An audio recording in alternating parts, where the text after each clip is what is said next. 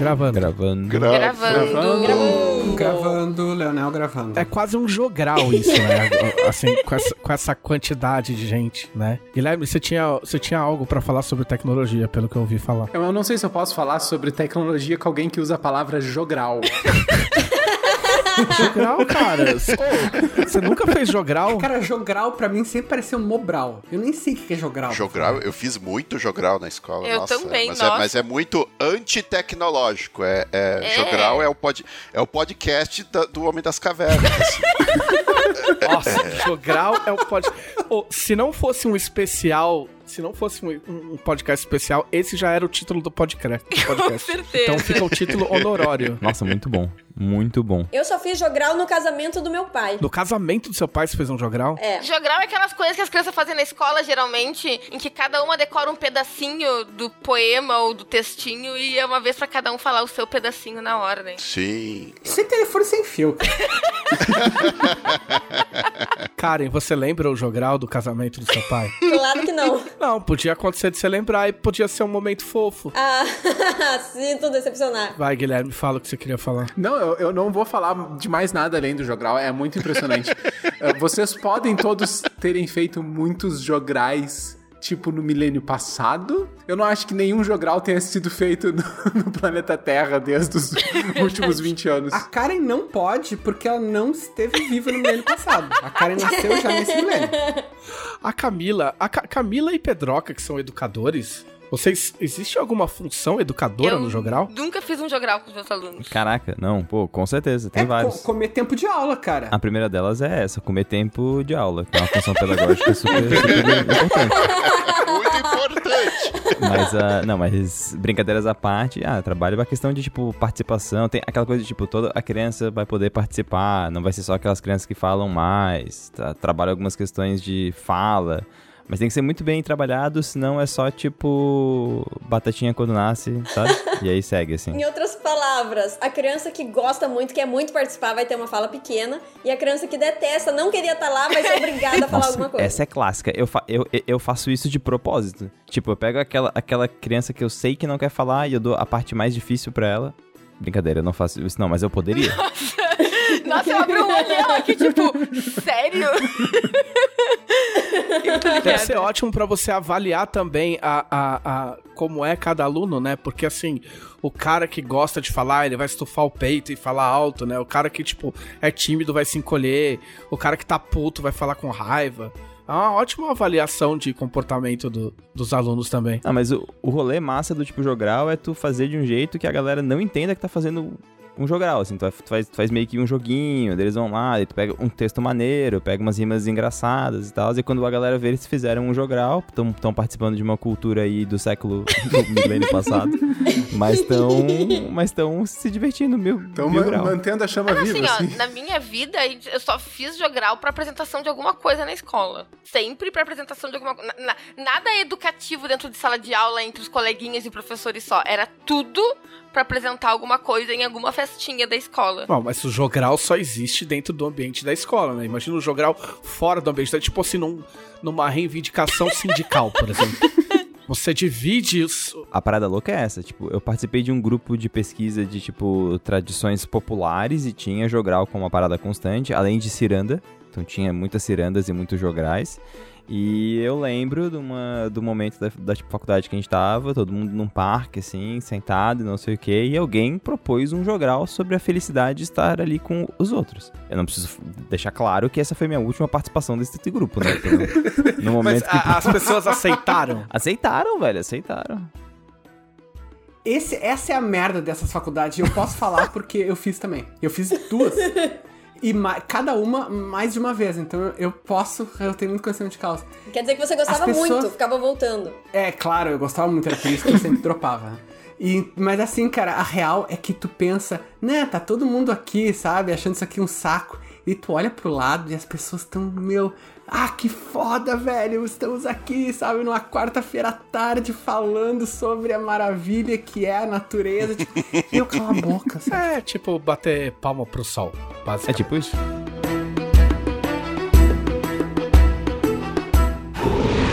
Podcast Dragão Brasil.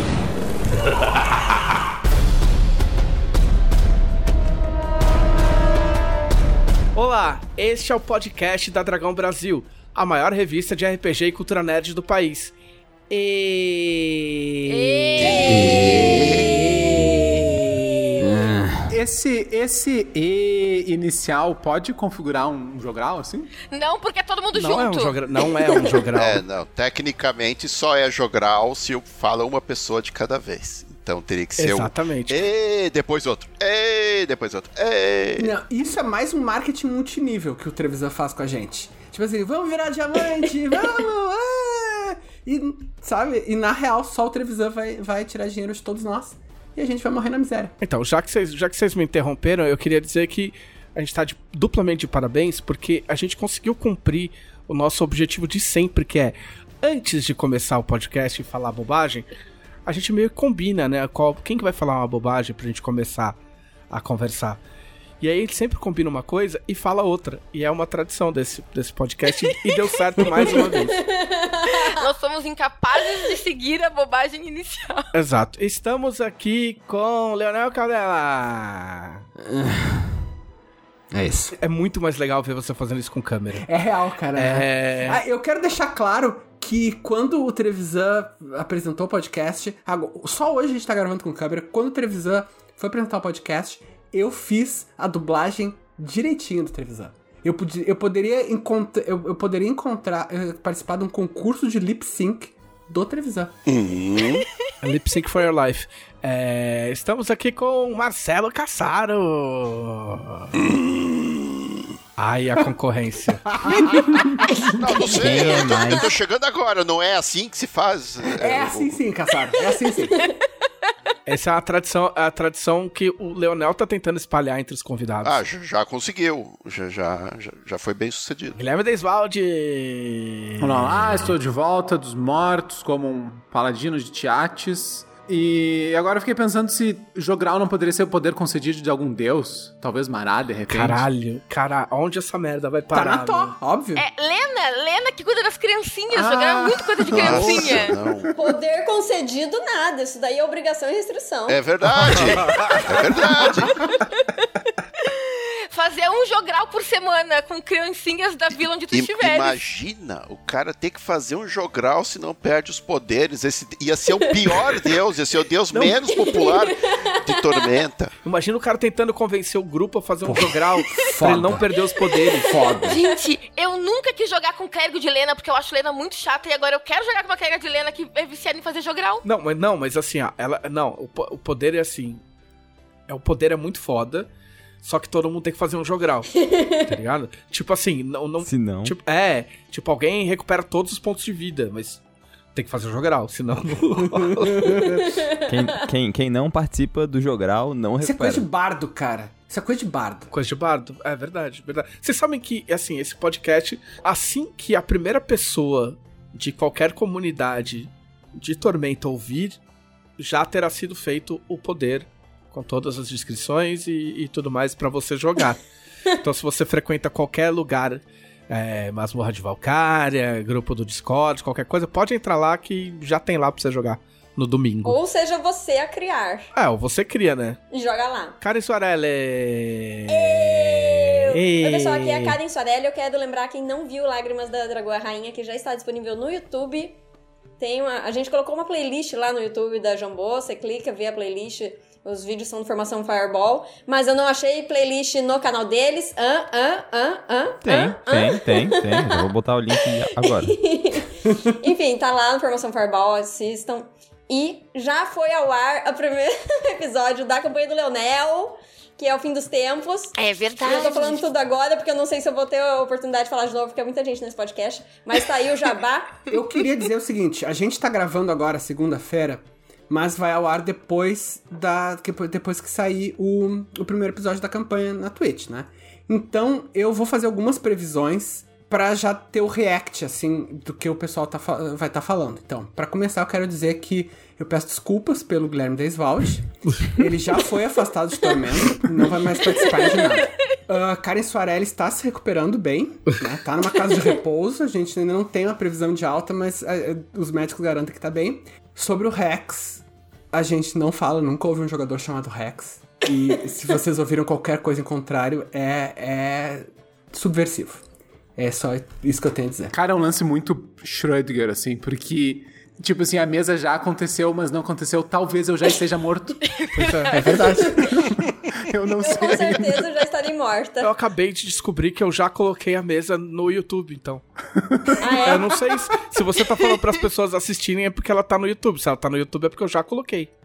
Então eu preciso Ou ela pode estar na Twitch Ou pode estar na somente Twitch. para os subs. Somente É para os verdade. Se subs. você for um sub, Então, Ai, tá dando um nó no meu cérebro. Gente, é o seguinte, assistam quinta-feira é, ao vivo no Twitch ou os vídeos gravados no YouTube. isso. Twitch. Estamos aqui com Mestre Pedroca. E aí, belezinha? Será que é hoje que você vai ser mandado tomar no cu, Pedroca, pra, ser da ca... pra virar da casa? Cara, não aconteceu, eu tô muito chateado que isso não aconteceu ainda, porque quando isso acontecesse eu ia me sentir parte do grupinho. Então, por enquanto, eu sou a criança chata que faz jogral e se, e se diverte.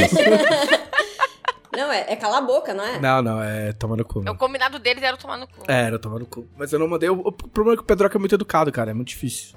E Camila Camino. É muita gente pra apresentar, cara. Esse é o jeito certo. Esse é o jeito que eu e a Kari fazemos. Esse é o jeito certo de gravar podcast. Você levanta a, É feliz e fazendo você "Ê!" levanta a mão pra, pra gritar E toda vez? Então, eu acho que sim. eu tenho muito costume de ficar me movendo quando eu tô gravando áudio sem me dar conta que as pessoas não estão me vendo, mas eu tô mexendo os braços loucamente sempre. Você tá sempre se mexendo, Camila. Você é um, uma ideia em movimento. Ó, que bonito. Eu sou uma mexerica.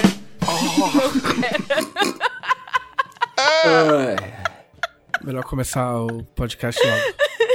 Faltou tu. E já tá aí Eu, eu, eu, eu, eu. Ninguém liga pra mim. É...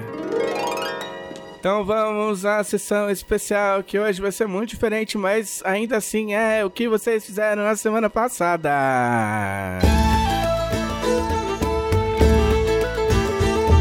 Guilherme Deiswald.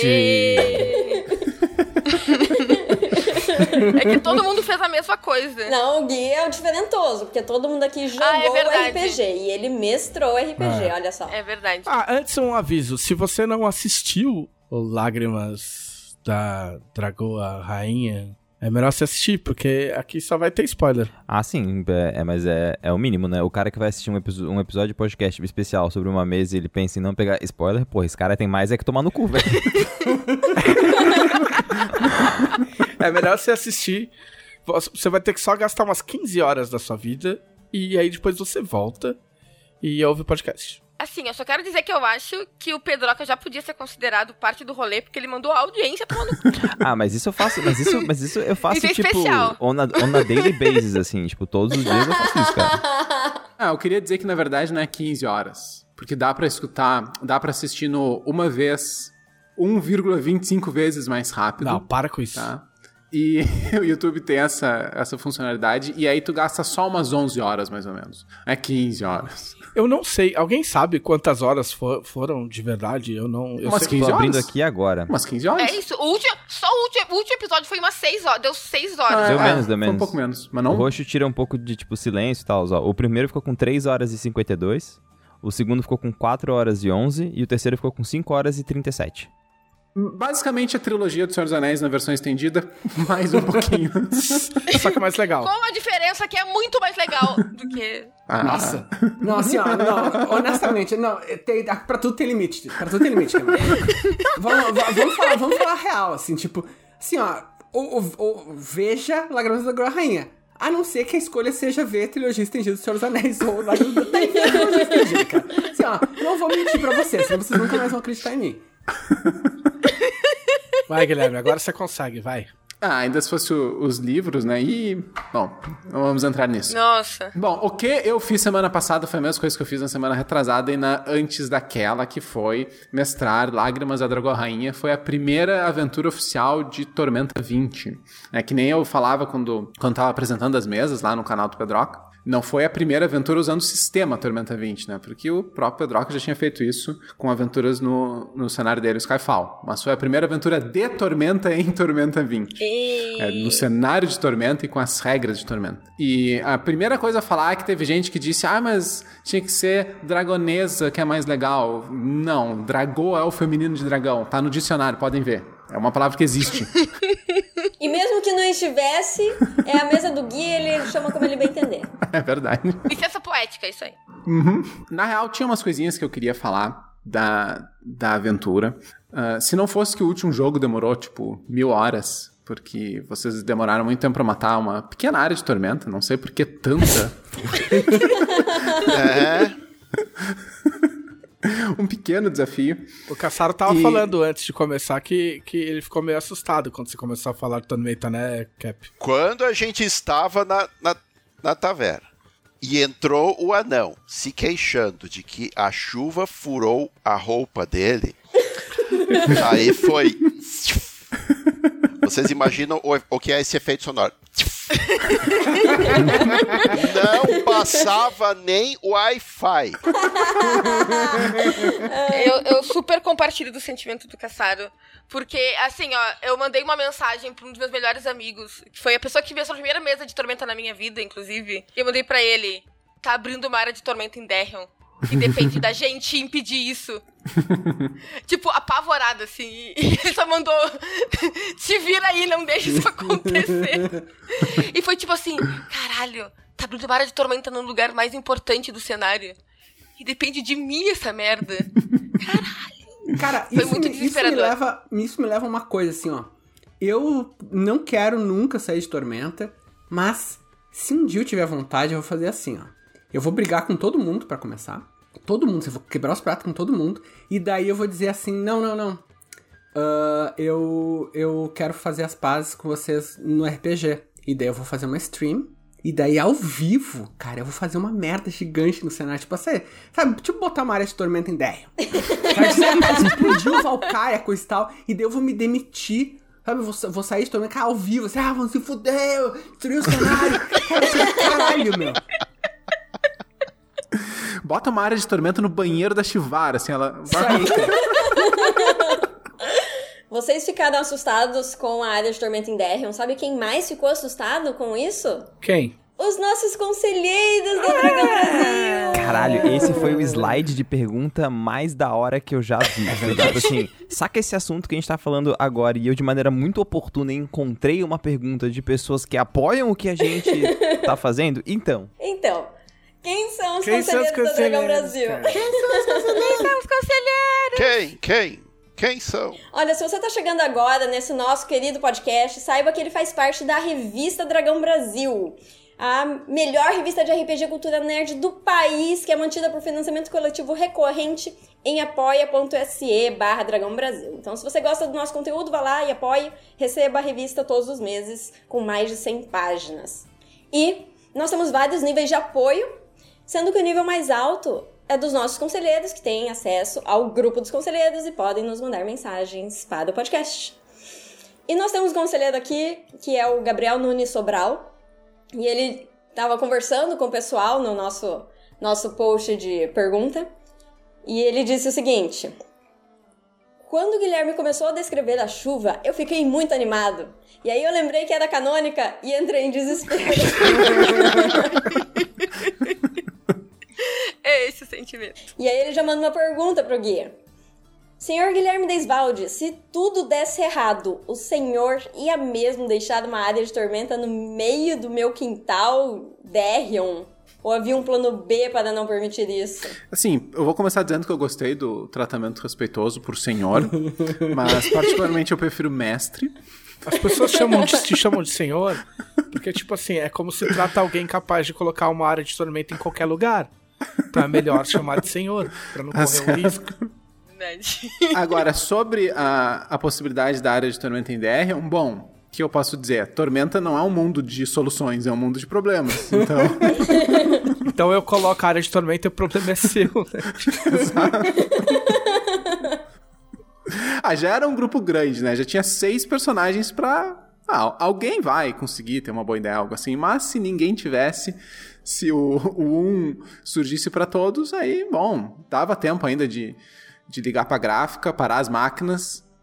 Na verdade, eu nem ia precisar pegar o arquivo, eu só ia falar com o pessoal da gráfica, ah, tá vendo esse, essa bola aí no centro do mapa? Pinga uma gotinha de tinta vermelha.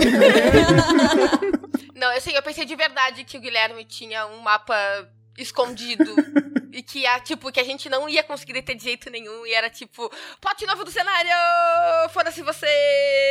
Ah, é, é tipo aquela história que o televisor sempre conta dos, do jornal que eh, véspera de, de final de campeonato Sim. de futebol já deixava os dois pôsteres prontos, né, dos dois times, e aí mandava pra banca o que ganhasse. Não, já tinha dois mapas prontos. Isso é liberal, dependendo da aventura. Mas na real eu ia falar um pouquinho, bem, bem rapidinho, sobre ah, algumas, alguns bastidores da aventura. Que o que eu tava dizendo lá é que eu falaria, teria falado no próprio jogo, mas como a gente realmente, eh, brincadeiras à parte, acabou tarde, aí eu deixei pro podcast que é uh, um pouquinho da estrutura dela. Então, uh, Lágrimas foi a primeira aventura oficial de Tormenta, e por conta disso eu queria que ela fosse algumas coisas.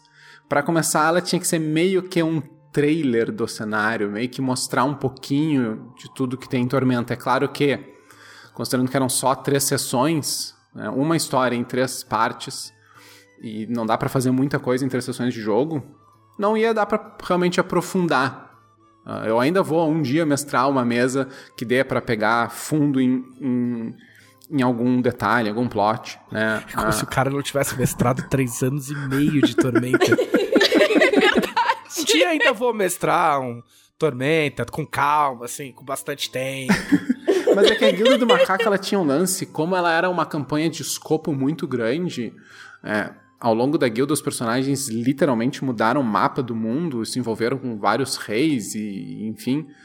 Não, ela não era uma campanha que vocês se aprofundavam em cada lugar. Tinha muito lance de viajar pelo, pelo reinado inteiro. Enfim, no fim da campanha vocês saíram do, do próprio mundo de Arton.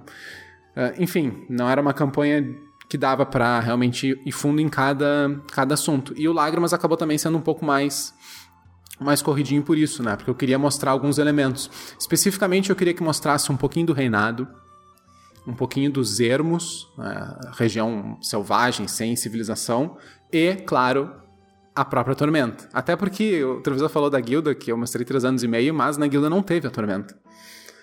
É, foi uma aventura de tormenta que não teve a tormenta. Por que, que não teve? Não vou ficar falando da guilda aqui, né? Mas por que, que não teve a Tormenta na Guilda do Macaco? Porque a Tormenta é um elemento muito forte. Se tu coloca a Tormenta numa história, ela acaba sendo o elemento principal. E a Guilda era uma... A trama principal era política e militar, né? questão de guerra entre reinos. Aí não teria como misturar isso com a Tormenta. E acabar deixando a guerra em segundo plano, que não podia porque a, a história maior da Guilda do Macaco era a guerra purista, né? Então não tinha como misturar. Mas enfim, no Lágrimas, então eu queria ter esses três três ambientes que para mim é o que mais define uh, o mundo de Arton, né? O reinado, os, enfim, reinos, castelos, essa coisa toda mais clássica da fantasia. Aí o elemento da jornada pelos ermos, que também é um, um, elemento super super padrão em histórias épicas. E, como eu já disse, por fim, a tormenta. E aí, se vocês forem reparar, meio que cada, cada um dos três episódios focou num, num desses ambientes, né? O primeiro ambiente vocês começaram num castelo do reinado, uma coisa super típica, um, um feudo de um barão. E aí vocês andaram um pouquinho pelo reinado, teve algumas interações. E aí no, o segundo jogo foi todo nesse ambiente nos ermos, no caso especificamente nas Montanhas Uvantes. E no terceiro episódio teve, claro, a volta ao reinado e mas o foco dele foi a, a área de tormenta ali.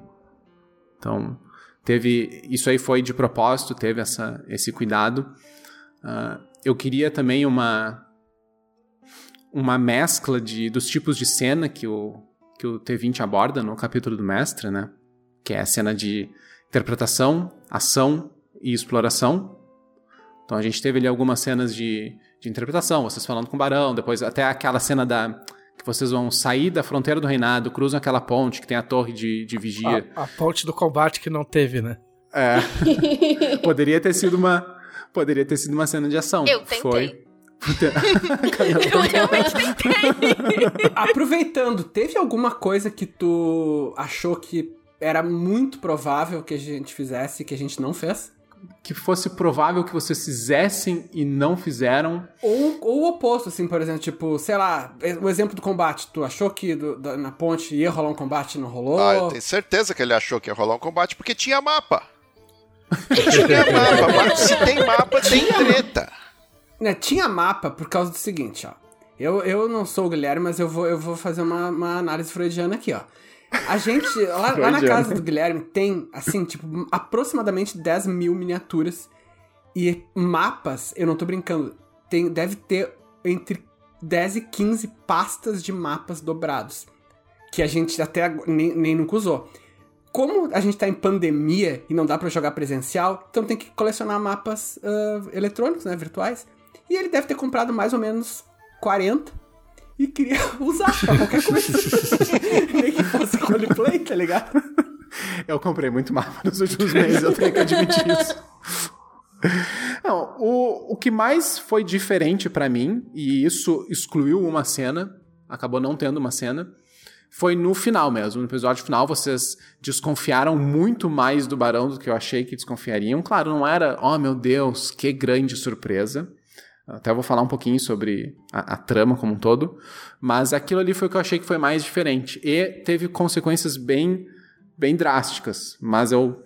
Antes, antes de entrar nesse detalhe, eu só queria falar um pouco da trama no geral. Que a trama era muito simplória. Era um nobre contrata um grupo de aventureiros para buscar uma coisa nos ermos. E no fim tem uma viradinha, né, um plot twist, como a gente chama, virada de trama, que ah, o contratador era o vilão. Que na verdade é uma coisa quase um clichê, né? Ah, isso é um Não é super é nada... clássico do, RPG. O contratador engana o grupo, o contratador manda Sim. o grupo fazer uhum. uma coisa e na verdade era outra. Esse, uhum. esse é indispensável. Algum, todo grupo passou por isso algum dia. Não, não tem jeito. É que tu fez dois, é que tu cara, fez dois todo... plot twists nisso. É que todo o clichê bem feito é, é bom. É, então, Sim. porque todo mundo achava que era, a, que era beluga por causa do título. Aí chegou lá e não era beluga, era a tormenta. Mas na verdade, no final, era sim a beluga. eu achei isso Não, muito, ó, muito massa. Eu quero, eu quero fazer uma pausa e fazer uma reclamação pública, tá? Que eu fui enganado pelo título, ok? Eu tava hypado, porque eu, Pedro. Isso é uma, é uma denúncia, tá? Eu, Pedro, como jogador, nunca lutei contra um dragão usando um personagem acima de nível 1. Caralho! Quê? Caralho. Ou seja, deixar... você eu... nunca lutou contra um dragão, você sempre foi massacrado por eles. é, tipo isso, tipo isso. E assim, se eu já lutei, alguém vai me corrigir em algum momento, mas eu não consigo lembrar concretamente de algum combate onde eu, como jogador, lutei contra um dragão, tipo, mecanicamente correto, né? Tipo, de boa, assim. Então, é, quero deixar essa reclamação aqui registrada e vocês podem seguir com o podcast. Mas não, então você. Mas...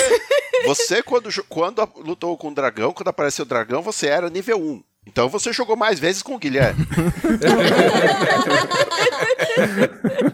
que, que intriga. O pior é que isso que o Pedroca falou é verdade, né? Tem alguns elementos são super clássicos, tipo dragão, e a galera acaba segurando, ah, tipo, não vou botar um dragão em qualquer aventura, e acaba não usando nunca. Nunca.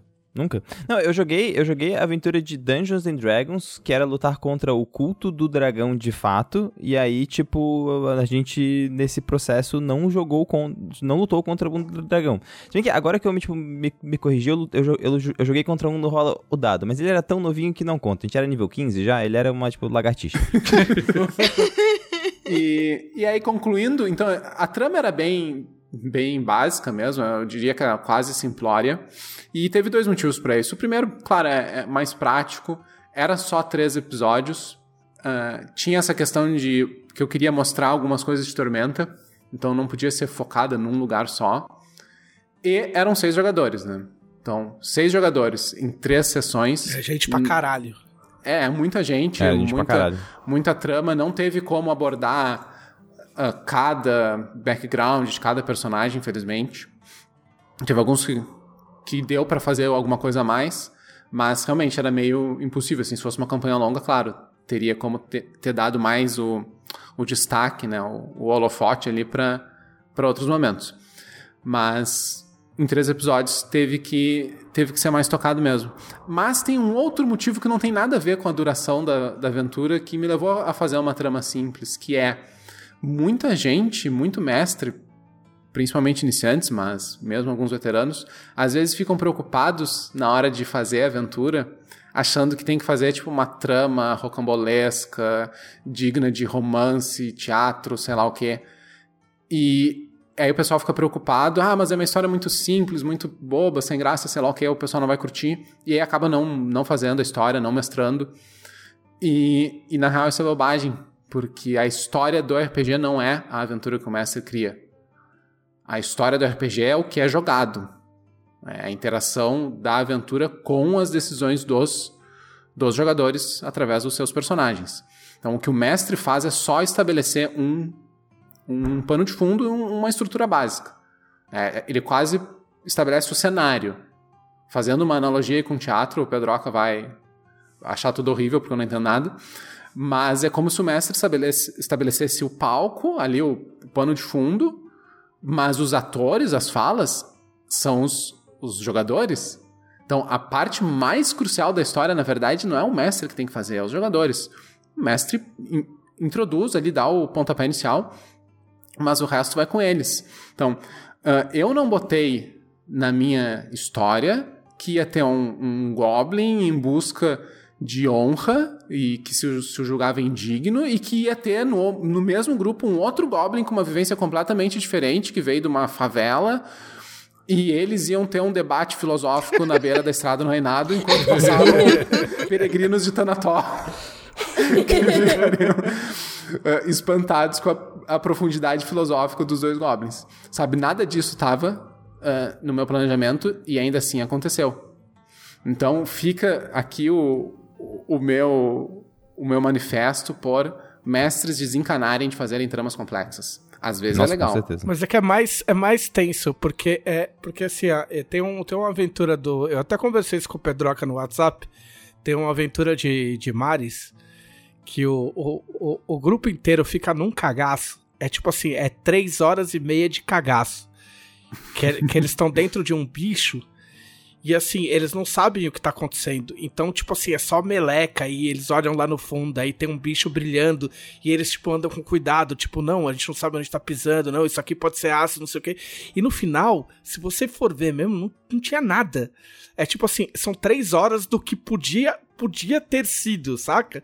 Então esse, esse na mesma coisa no, no Lágrimas, tipo, ah, a gente tá na neve, puta, vai congelar, tipo, ah, meu meu trog vai congelar, ah, vai cair não sei o que, ah, vai aparecer um troll, ah, vai aparecer um dragão. E no final, se você dissecar, meio que aconteceu muito pouco, né, no, no rolê. Então tem, tem muito disso de de brincar com o jogador com a, com a expectativa do jogador, né? A expectativa do jogador preenche os espaços muito mais do que qualquer coisa que você vá fazer. Se você quiser é, preencher todo, todas as partes do caminho com alguma coisa muito legal, sabe?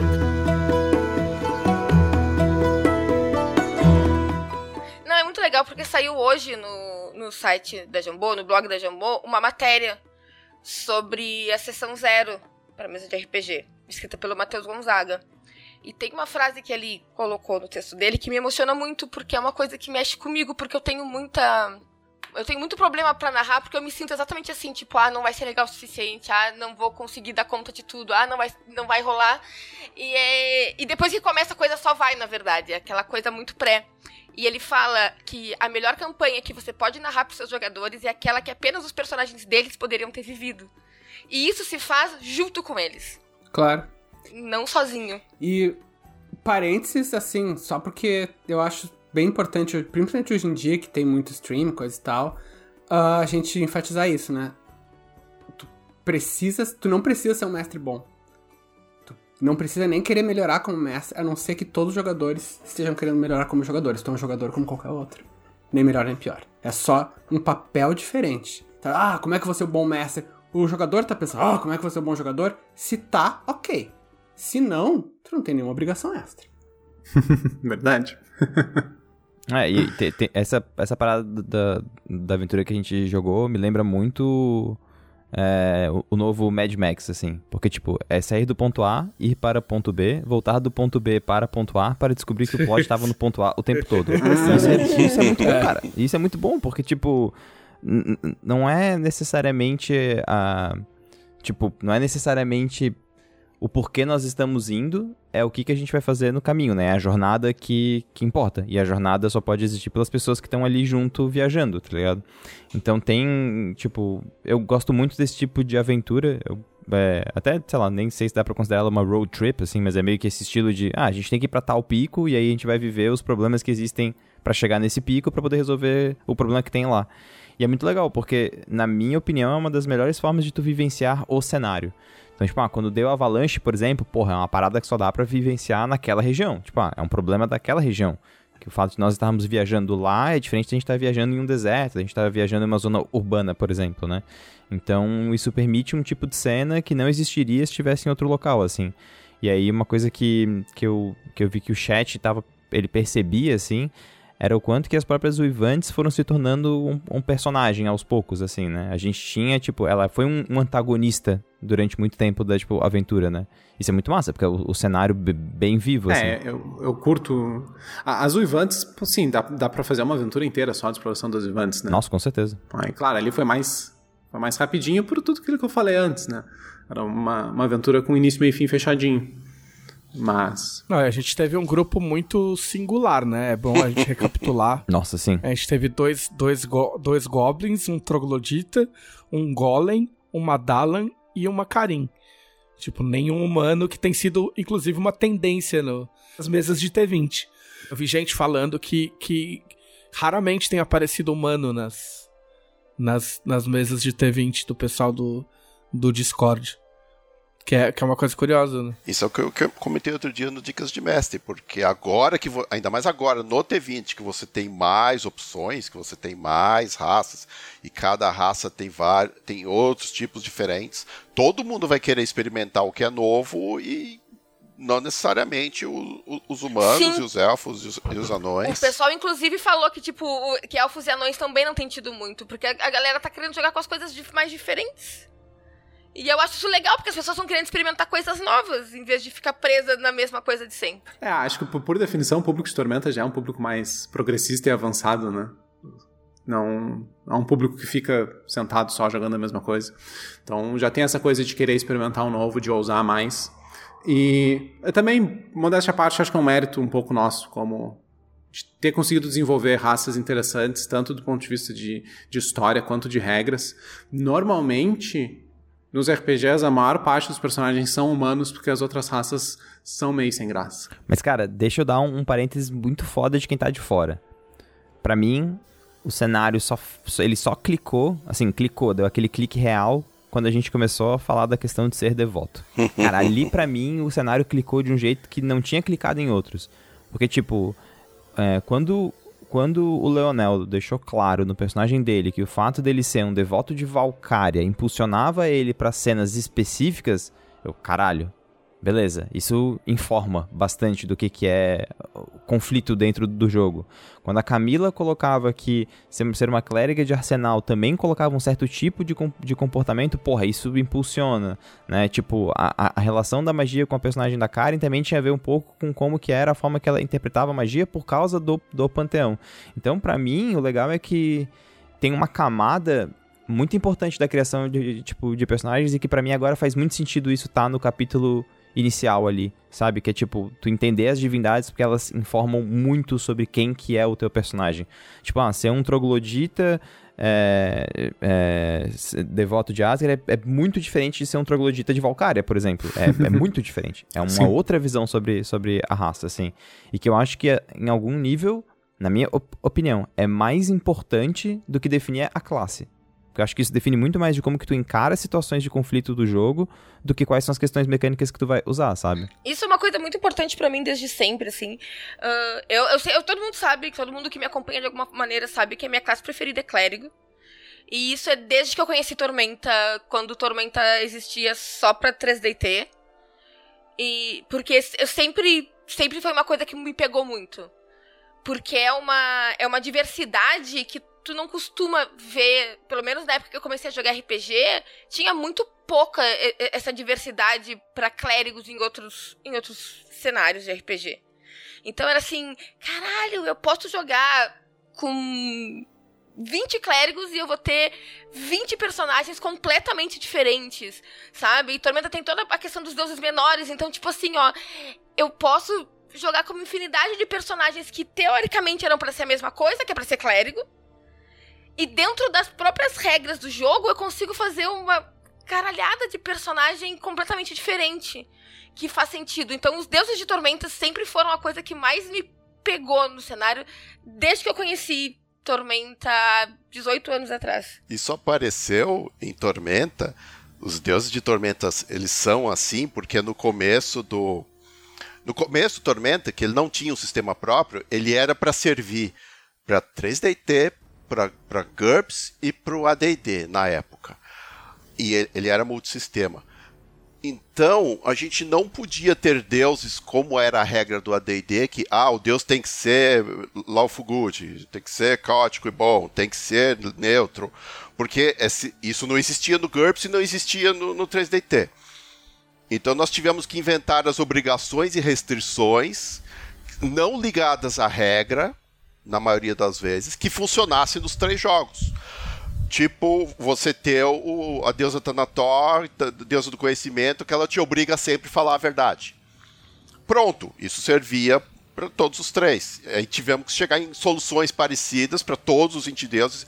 E acabou que os deuses se transformaram em um substituto do alinhamento e um substituto da tendência. Eles viraram uma guia de conduta para o seu personagem. É, assim, tinha. Até tinha no, no ADD é, outros cenários que tinham clérigos e tal. Tipo assim, se você pegar.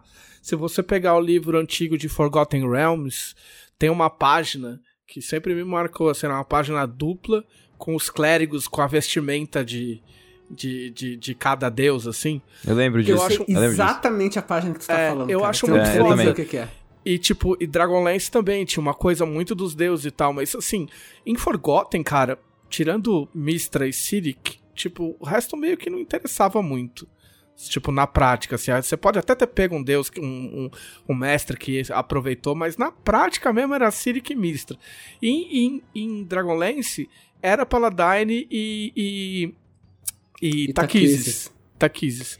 No É, máximo, o- Mishakal, que era a deusa da cura. Mas assim, não existia uma coisa de tipo assim, todo mundo tem algum tipo de influência, saca?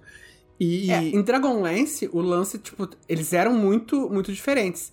Mas claramente tinha uma divisão entre os deuses principais. Eu não tô falando de deus menor ou maior. é dos- todos os deuses, teoricamente, mesmo nível de poder, mas tinha os principais e os que tu nunca via nos livros, na prática.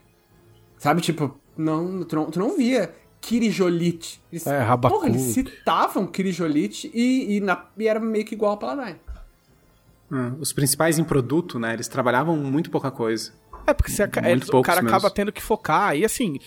Enfim, a gente não vai entrar nesse mérito, mas adoro Dragonlance, mas Dra Dragonlance era. É, Dragonlance é meio torto como cenário, é aquela, é aquela síndrome de. Síndrome de Conan e Senhor dos Anéis. O Caçaro que fala do, do RPG do Conan. Não tem graça se você não é o Conan, tá ligado? Dragonlance tem um pouco disso. Se você não. O, o, o- assim, eu não, vou, não vamos discutir isso, porque o Leonel discorda de mim, mas se você não é um herói da lança na quarta era, meio que não tem graça, saca? E, e a gente conseguiu dar essa personalidade pros deuses. E o que eu fico muito feliz de ouvir o, o Pedroca falar tudo isso é que, no caso do T20, foi uma coisa muito, muito pensada e muito debatida e muito Não, calculada. é design. É design. assim, eu, tenho, eu tenho isso bem claro, assim, é design. Tipo, o. Olhando. Tipo, quando, quando eu tava montando o personagem, eu pensei assim, ah, quero montar um. Um Goblin, quero que ele seja diferentão e maneiro e não sei o que. Fiquei meio que, tipo, viajando. Pensei, ah, cara, porra, na real eu vou ler os deuses aqui, porque tá no capítulo de criação. Aí eu li e falei, porra, esses deuses são maneiros, mas, cara, o que eu mais li sobre foi Lingu por causa que é do Império de falei, cara, e se eu fizesse uma porra de um Goblin Samurai? Aí eu comecei a, a pirar nisso. Eu não fiquei lendo sobre goblins, eu fiquei lendo sobre a visão que tem sobre Lin Wu no Império de Jade. A partir disso eu construí a estrutura de código de conduta do personagem, assim, tipo, o que, que ele entende de vida, sabe? E isso eu achei muito maneiro, porque no, no- Hoje, por exemplo, se eu fosse criar personagem de Tormenta hoje, acho que o meu pensamento seria, primeiro, qual é a minha cultura enquanto local da onde eu vim do reinado e raça, porque isso em, alguma, de em algum nível informa um pouco a cultura, né? Porque acho que tem um pouco a ver com como que os outros me veem, assim. E, e tipo, qual deus eu sigo. Depois disso eu vejo classe, depois disso eu penso nisso, sabe? Porque no fundo classe é ultra maleável, né? Ah, posso fazer um cara que ele é meio porra, meio, sei lá, meio das ruas, não sei o que, mas ele não é necessariamente um ladino, ele tem uma vibe meio bucaneiro porque ele tava no porto. Ok, mas eu consigo jogar com o mesmo tipo de personagem panachão, assim, sabe? A classe, ela não importa tanto nesse ponto, assim. É mais uma questão mecânica, que é um divertimento mecânico que eu, que eu vejo, assim. Sim, ontem eu tava conversando com o Leonel sobre o meu personagem da, da mesa dele, do Fim dos Tempos, e o conceito dele era um Minotauro filósofo. Isso é a síntese dele, né? Um resumo do personagem. E ele é muito mais definido por ser um devoto de Tanató do que pela classe, tanto que eu tava pensando, quando eu tava bolando ele, se ele seria um arcanista ou um inventor. São classes bem diferentes. A única coisa que elas têm em comum é que são classes baseadas em inteligência, que isso é importante porque é, é um personagem estudioso, então ele é, ele é definido por isso. Agora, para a história dele, é muito mais eh, definidor que ele é um devoto de Tanató do que ele é um mago ou um inventor. Aí entre mago e inventor você decidiu pegar nobre. É, né? Aí Aliás- tem, tem que combar um pouquinho, né? Tem que bonecar um pouquinho para mostrar respeito ao, ao mestre. Aliás, pessoal, eu vou aproveitar e já colocar mais uma pergunta de conselheiro aqui pra vocês. É, o Pra Pedro nós, tava falando do personagem dele, né? E tem um conselheiro, que é o Vinícius de Oliveira, que tava justamente perguntando quais foram as inspirações para criar os personagens. E, e, e, eu vou adicionar uma outra pergunta, que é pro Trevisan, porque eu sei a inspiração dele. a inspiração de Nimbi dele. Enfim, tem uma pergunta aqui pra ele que é do Guilherme Inojosa Cavalcante, que é... Trevisan, você definiu que seria Trog antes de saber que a aventura se passaria nas Uivantes? Ou escolheu jogar no modo hard de propósito? Então, na real, é, tipo, uma, uma parte da galera sabe. O, o meu personagem saiu numa stream da Camila. É, a Camila ia fazer o primeiro, a primeira ficha de personagem de Tormenta 20 pra ensinar a galera a fazer ficha. E aí o Fantão, que é um, que é um, que é um outro fã de Tormenta, ele sugeriu que fosse tudo rolado. E aí foi rolado é, raça, classe, é, raça, classe, Origem e origem e a divindade. E Deus. Tipo, 100% rolado. E aí saiu um, um, um troglodita, escravo, paladino de Asger. E que é muito antagônico, porque é, trogloditas foram criados por Tenebra. Então ficava bem louco. E até, até, tipo, rolou umas piadas, tipo, ah, porra, vai ser foda jogar tal, não sei o quê. E aí o pessoal até inventou umas historinhas tal no dia, mas na hora que saiu o personagem, já me veio o background na, na cabeça, assim. E eu achei que ficava legal, já tinha gostado do personagem antes, antes de ter a aventura. E aí resolvi usar, eu não sabia das uivantes, que aí até, tipo, só fazendo um, um, um parênteses, isso, isso coloca um pouco uma questão que eu tenho da sessão, da sessão zero, que existe também, existe também uma corrente de, de se combinar tudo, entendeu? Tipo, ah, o que, aonde nós vamos jogar? Ah, nós vamos jogar nas Uivantes. Ah, então, opa, então vou fazer um personagem que tem a ver com as Uivantes. E foi muito mais legal eu jogar com um personagem que não tinha nada a ver com as Uivantes, que tomava dano de gelo. Tipo, lógico, lógico que a gente brinca de tipo, pô, que sacanagem.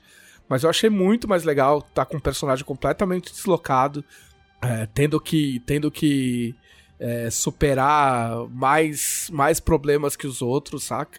E isso só surgiu porque, ah, primeiro, eu fiquei aberto a, a jogar com um personagem que eu não escolhi, que não foi 100% calculado, 100% combado, 100% escolhido a dedo, e topei a aventura do jeito que ela veio, saca? E eu acho que às vezes isso falta um pouco no, no mundo moderno dos RPGs, saca?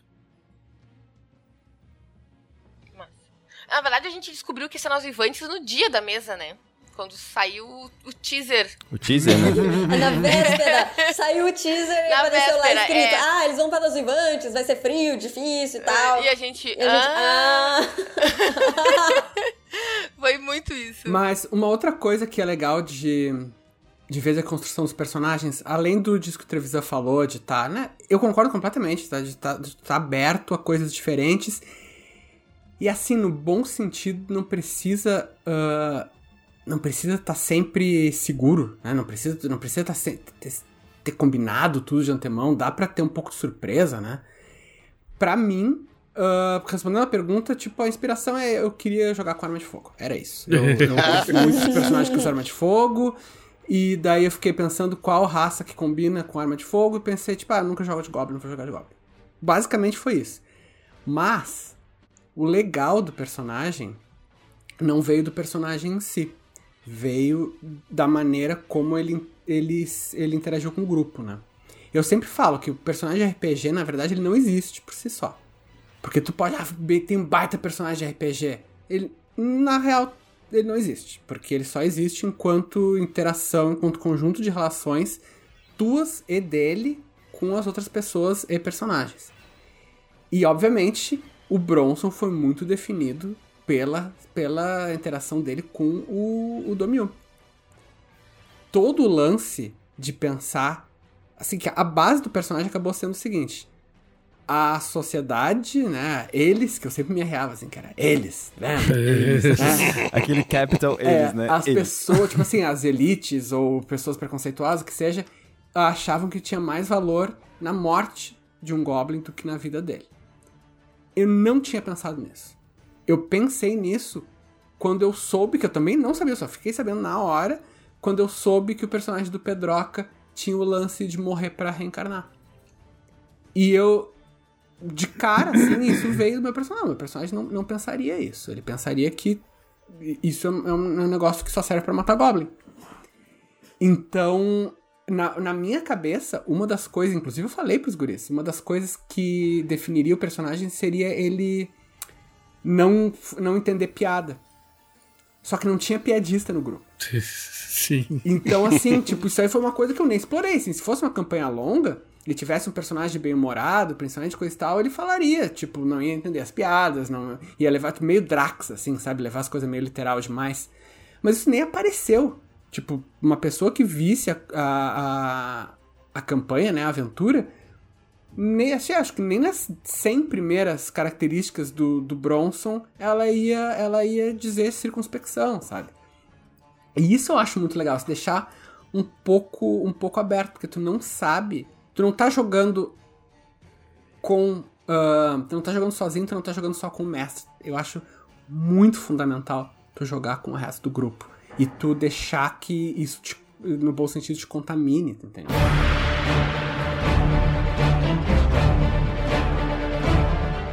Vai, Cap, fala do Cho. Eu? Cho, cho, cho, cho. Olha, é, quando eu não sabia que, com que personagem eu, eu ia jogar. Uh, eu primeiro pensei, é, queria jogar com o lutador, sim, porque era uma classe nova. O lutador é uma classe que eu sugeri colocar no Tormenta 20, lá atrás, coisa bastante tempo mesmo, no começo do Tormenta 20, porque tinha acabado de sair Império de Jade. E eu achava estranho, o samurai e o monge tinham acabado já de ser reformulados no Império de Jade, já eram totalmente novos. Falei, poxa, mas vai ter de novo agora no Tormenta 20, vamos, vamos fazer diferente. Conversei com o pessoal, vamos pegar, tirar o monge e o samurai e colocar outro lutador desarmado, que era o, o, o lutador que tinha no manual do combate. E no lugar do samurai entrou o cavaleiro, que também é uma classe super importante no lore de Tormenta. Tem personagens muito importantes que, que são cavaleiros. Aí, mas aí eu quis jogar com um lutador. Pensei, deixa eu ver qual é a classe que tem bônus de força maior. Ah, é o God. para poder bater.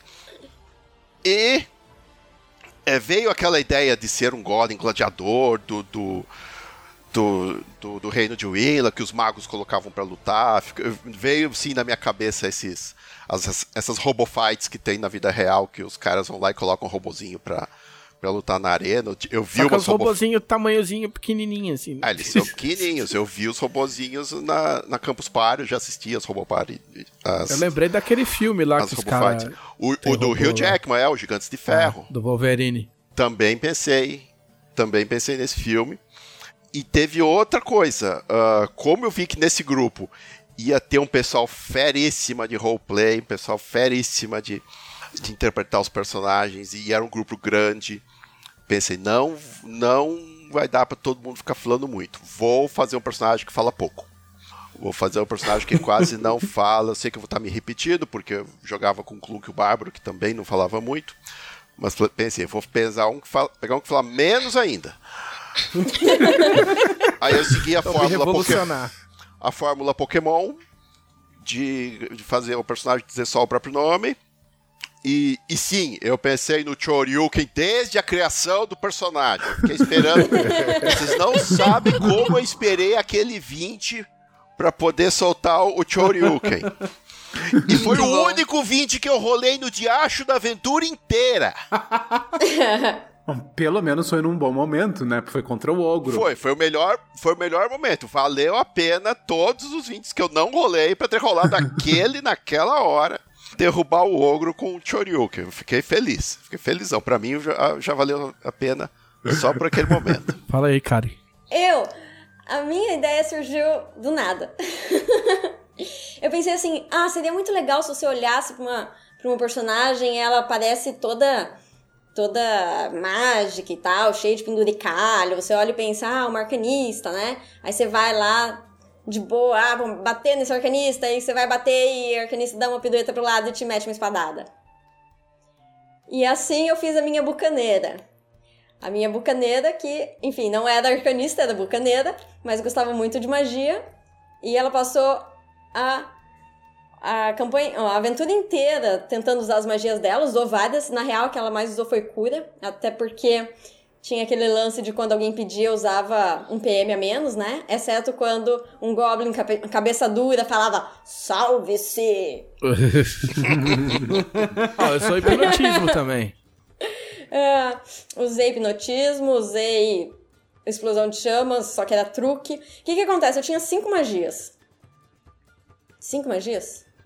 É isso mesmo? É, é isso mesmo. Eu tinha cinco magias. O que acontece? Eu entrei lá falei, vou pegar essa bucaneira aqui e vou fazer um negócio legal. Como é que eu consigo ter o máximo de magias possíveis? Aí eu peguei Devoto de Wina pra ter uma magia qualquer. E, e nível 1, né? Peguei o Karim pra ter mais uma magia. E eu tava procurando uma origem que me desse misticismo. Mas aí eu achei Circense que dava mais três magias! Só que versão truque. Muito bom. bonequeira. Então o que que acontece? As minhas magias eram todas muito fracas.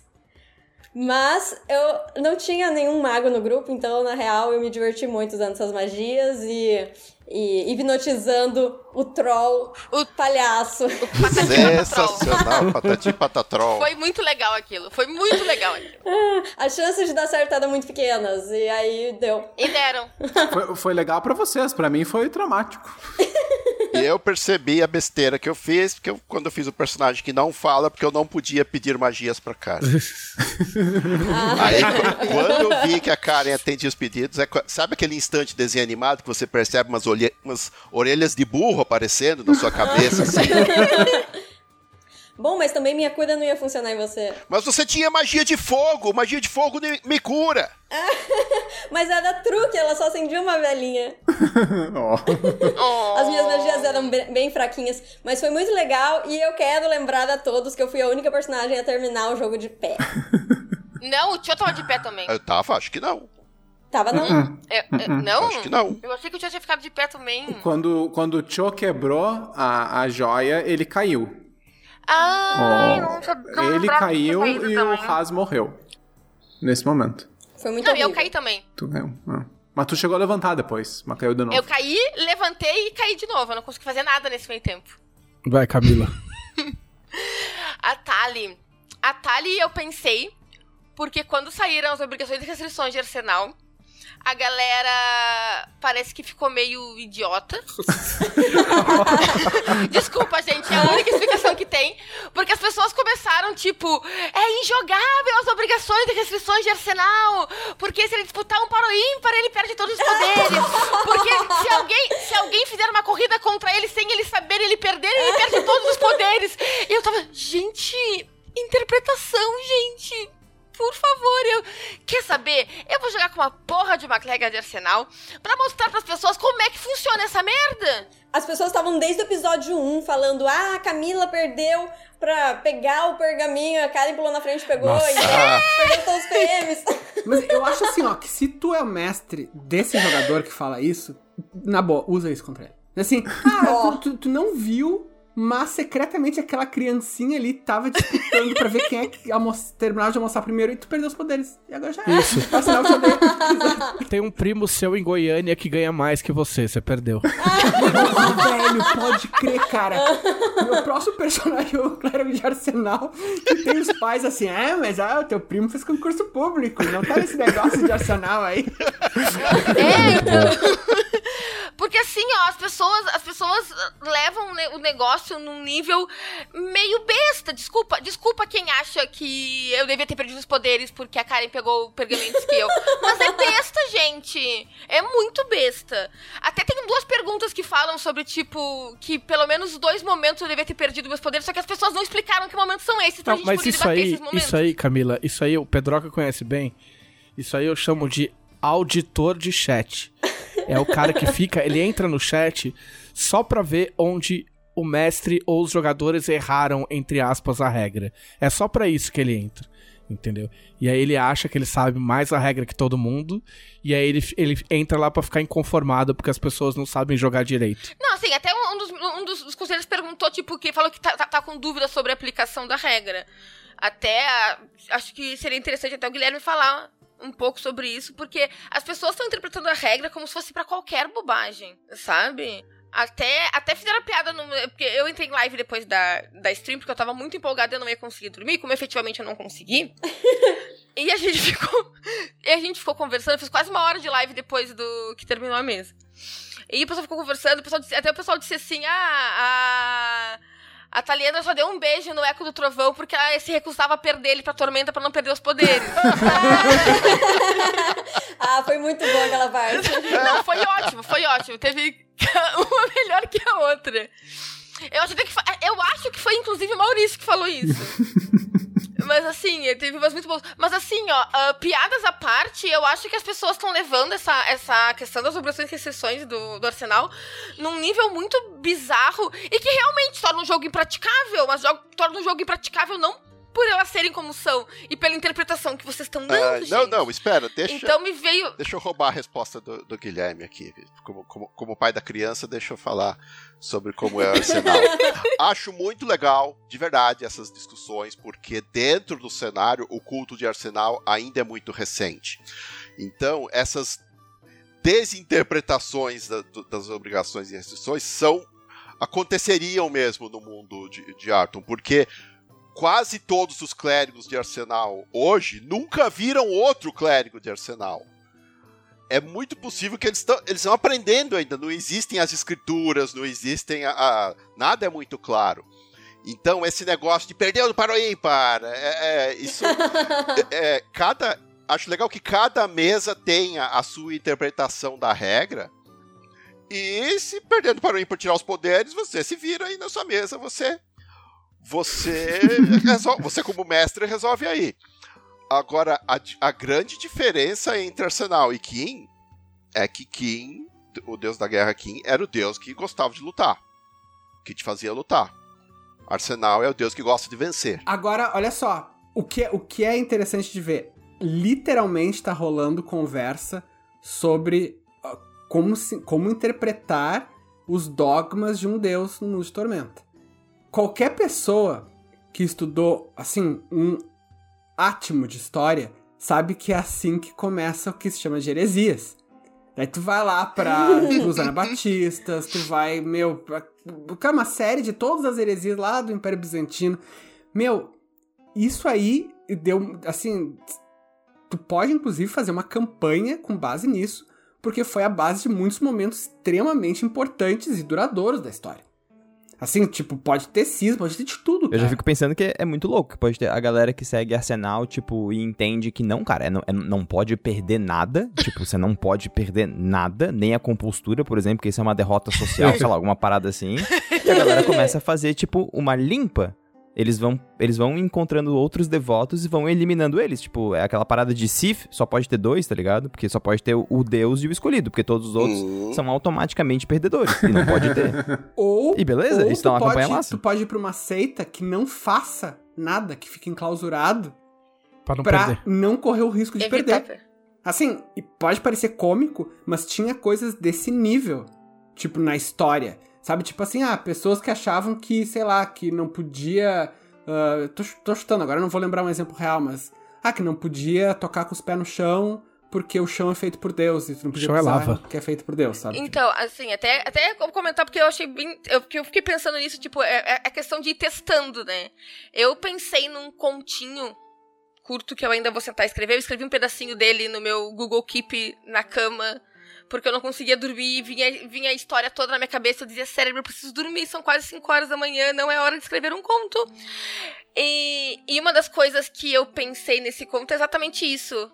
É a Taliandra acordando, levantando, e a primeira coisa que ela faz é ver se ela tem poder para saber o resultado da luta. O resultado final do combate. Porque é, é assim que se vai testando. Tipo, peraí, levantei. O que que aconteceu? Primeira coisa, tu vê se tu tem, tu tem poder o teu Deus. Ok, tenho poder, a gente ganhou. É, ó, clérigo de... Como? É outra história. Mas a gente ganhou o combate. Dentro do próprio. No, no, livro básico do Tormenta 20, ali mesmo você já vê uma interpretação diferente. Você tem os. O, a supremacia purista, eles são devotos de Arsenal. Devotos de Arsenal e Valkyria, mas eles têm uma interpretação totalmente contrária dos personagens jogadores do que esses deuses querem. Assim, antes de. Eu vou fazer um. Ah, vou peraí. fazer um clérigo de arsenal. Ah. Não, não, desculpa, desculpa. Achei que você ia passar outra pergunta, pode falar. Vou fazer um clérigo de arsenal que não pode perder a voz, não pode perder a calma e não pode perder a hora. Muito bom. pra terminar sobre a personagem, porque eu falei só da classe dela, ela era uma Dalan. Eu sou apaixonada por jogar de Dalan, de verdade. É uma das é a minha raça preferida Tormenta. E aí, quando eu pensei em fazer uma personagem, e aí me veio Dalan na cabeça, a primeira coisa que pensei foi aquela coisa: caralho, uma Dalan clériga de Arsenal é tudo que a Lisandra não foi. E que Arsenal quis que ela fosse sabe? E assim, eu, todo mundo que me conhece também sabe que eu sou apaixonada pela Lisandra. Então eu achei muito interessante, tipo, jogar com esse contraponto, sabe? De uma personagem tão icônica no cenário, que é a Lisandra. E, e assim. E, e pensar, tipo, ok, mas por que, que uma Dalan seguiria Arsenal? Né? Porque a, a motivação dela eu, eu pensei depois do conceito do personagem. Né? Porque eu achei o conceito foda, legal, achei vai ser massa jogar com isso aqui, e aí depois eu penso nas motivações dela. Então a motivação dela, da, da questão de, de encarar a natureza como algo muito passivo, e, que espera apanhar, e, e ela renegar esse lado para alguém que prefere ir pra frente e bater antes disso, eu, eu achei interessante. Então, foi assim que a Tali nasceu. E o nome dela nasceu porque eu passei um tempo da minha vida fazendo pesquisa sobre nomes científicos de árvores. E eu queria que tivesse ligação com carvalho, porque é uma árvore bem bem forte, bem bem rígida, uma madeira bem rígida. E aí peguei um nome de uma classificação diferente que eu não sabia que existia até então, que é a classificação de Linné, que é diferente da classificação científica comum que se usa para plantas. E aí achei um nome, aí joguei lá no grupo, aí eu falei que um pedaço dele me incomodava, o disse também não gostava do pedaço, aí o Mauro deu uma ideia de trocar umas letrinhas e aí saiu o nome dela de uma É. maneira que eu gostei bastante. Ela é clériga de arsenal porque ela encontra o inimigo e dá lá na cabeça dele. Ah. Vai, vai, Pedroca. Manda. Não, acho que, acho que eu já falei, na real, não? Sobre como, como que nasceu a ideia. É verdade. No É meu já. verdade. já Acho que sim. A única coisa que eu sabia que eu queria era fazer o Guilherme passar pela situação de ter que colocar um Douglas canônico em tipo, É. Isso. O Douglas e E um aí, Jefferson. É, de brinde um Jefferson. Toda vez que o Guilherme fazia uma narração d- dramática, descritiva, falando tudo, ou, o próprio Pedroco também, aí chegava, falava o nome do Douglas, acabava tudo, acabava a imersão, a imersão, acabava o clima, acabava. Mas o Douglas e o Jefferson é a tradição da, da, da tua, teu canal, alguma coisa assim, não? É, na verdade, era, era uma coisa meio de, de piada interna aqui em casa que nasceu com um amigo meu quando a gente jogava World of Warcraft, que ele colocava os nomes dos pets, tipo, sei lá, Renato, umas coisas assim. Era, tipo, o tigre Renato, tá ligado? Vinha umas coisas assim. E aí começou a nascer esses nomes, e aí o, o primeiro, na verdade, foi em Mares de Sal e Sangue, que foi o besourinho, que era o Jeff, que era Jeff de Jefferson.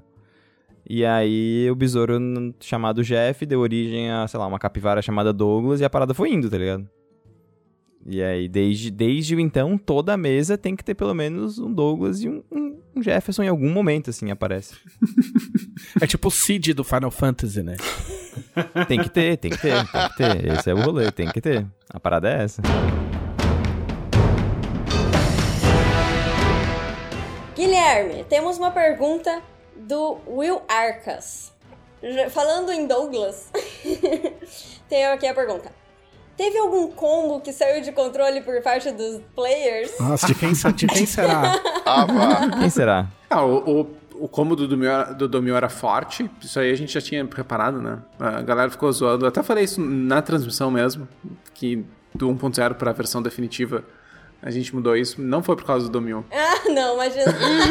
Não, já- não, falando sério, não foi. A gente já tinha feito isso, mas não valia a pena é, dizer pro pessoal mudar as fichas, pra vocês mudarem as fichas no caso.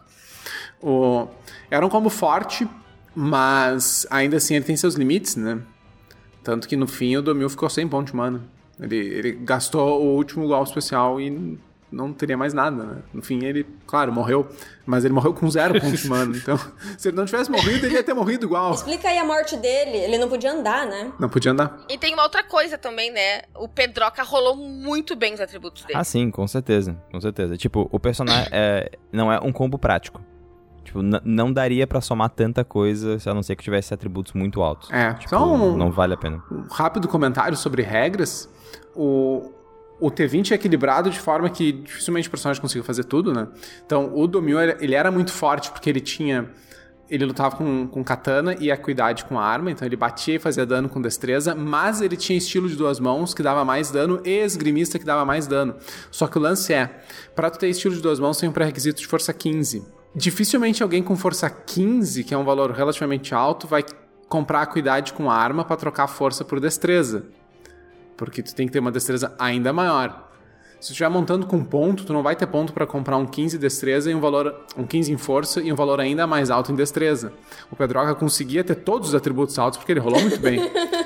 E ele ainda tinha inteligência alta também, que somava dano no esgrimista. Então, o Domil somava no dano da katana a destreza, a força e a inteligência. Mais. Quer dizer, a força não, mas somava 5 do estilo de duas armas, né? de duas mãos. Então, era um personagem bem singular. Ele tá no, no topo da escala do, do sistema. É possível ter um personagem assim? É, né? Tanto que ele fez. Mas ele não é um personagem comum. né? Tu não monta o Domil com pontos. É, é matematicamente impossível. É impossível, é, não tem como. E, e assim, o, tem outras coisas fortes também. O, na verdade, os dois goblins do grupo tinham um potencial de dano muito alto, né? O, o Domil chamava muita atenção, até pelo nome do goblin. mas os tiros do Bronson é um caminho completamente diferente, Uhum. mas é bem eficaz É, também. O Bronson foi, foi- o Bronson foi o seguinte, isso nem apareceu muito, porque, que nem o Cassaro falou antes, né? Era muitos personagens e não tinha muito espaço. Mas o Bronson, o, o, o estilo de combate do Bronson foi ah, uma função do número de personagens. Porque a minha ideia era, eu iria dar um tiro, daí eu ia ter que gastar uma ação de movimento, uma ação padrão pra recarregar, e eu ia tipo, me afastar. Eu ia ou usar a furtividade com menos 10, né? Tipo, abraçando a penalidade, ou eu ia simplesmente me afastar do combate, tentar ficar atrás de alguma coisa. Tanto é que no primeiro combate eu faço isso. Eu, eu rolei 20 na iniciativa, então eu tive uma, uma ação extra e eu fui pra trás de uma pedra, um negócio assim. Ah, se fosse uma mesa com quatro personagens, não ia dar, porque eu ia ter. Eu não ia poder contar que os inimigos iam bater só nos outros três. Mas como eu, nossa, tem um monte de gente, tem um monte de gente que vai agir todas as rodadas, vai ser bom pro fluxo do jogo se a minha rodada for recarreguei, andei, passei. Sabe, três palavras. E, o, e vai ser bom que. E não, e não vai ser ruim que eu não esteja lá na frente pra absorver o dano. Então foi, foi, bem, foi bem por causa disso, mas realmente sim.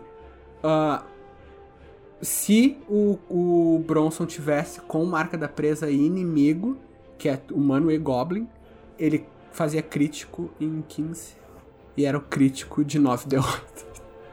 A parte, a parte triste desse grupo é que, tipo assim, era um grupo que tava, tipo, a uma aventura de se entrosar fudidamente, assim. Eu acho que os personagens estavam começando a encaixar muito direitinho, assim. Eu ia, eu ia, por uma ironia do destino, eu ia até. Eu acho que eu cheguei a falar no podcast passado que eu só não queria morrer. E aí. e aí eu Aí cheguei. você chamou. É. Mas a eu, morte ouviu o quê? Tá me chamando? mas eu não ligo, o Nargon ficou vivo mais de 60 aventuras, tá ótimo.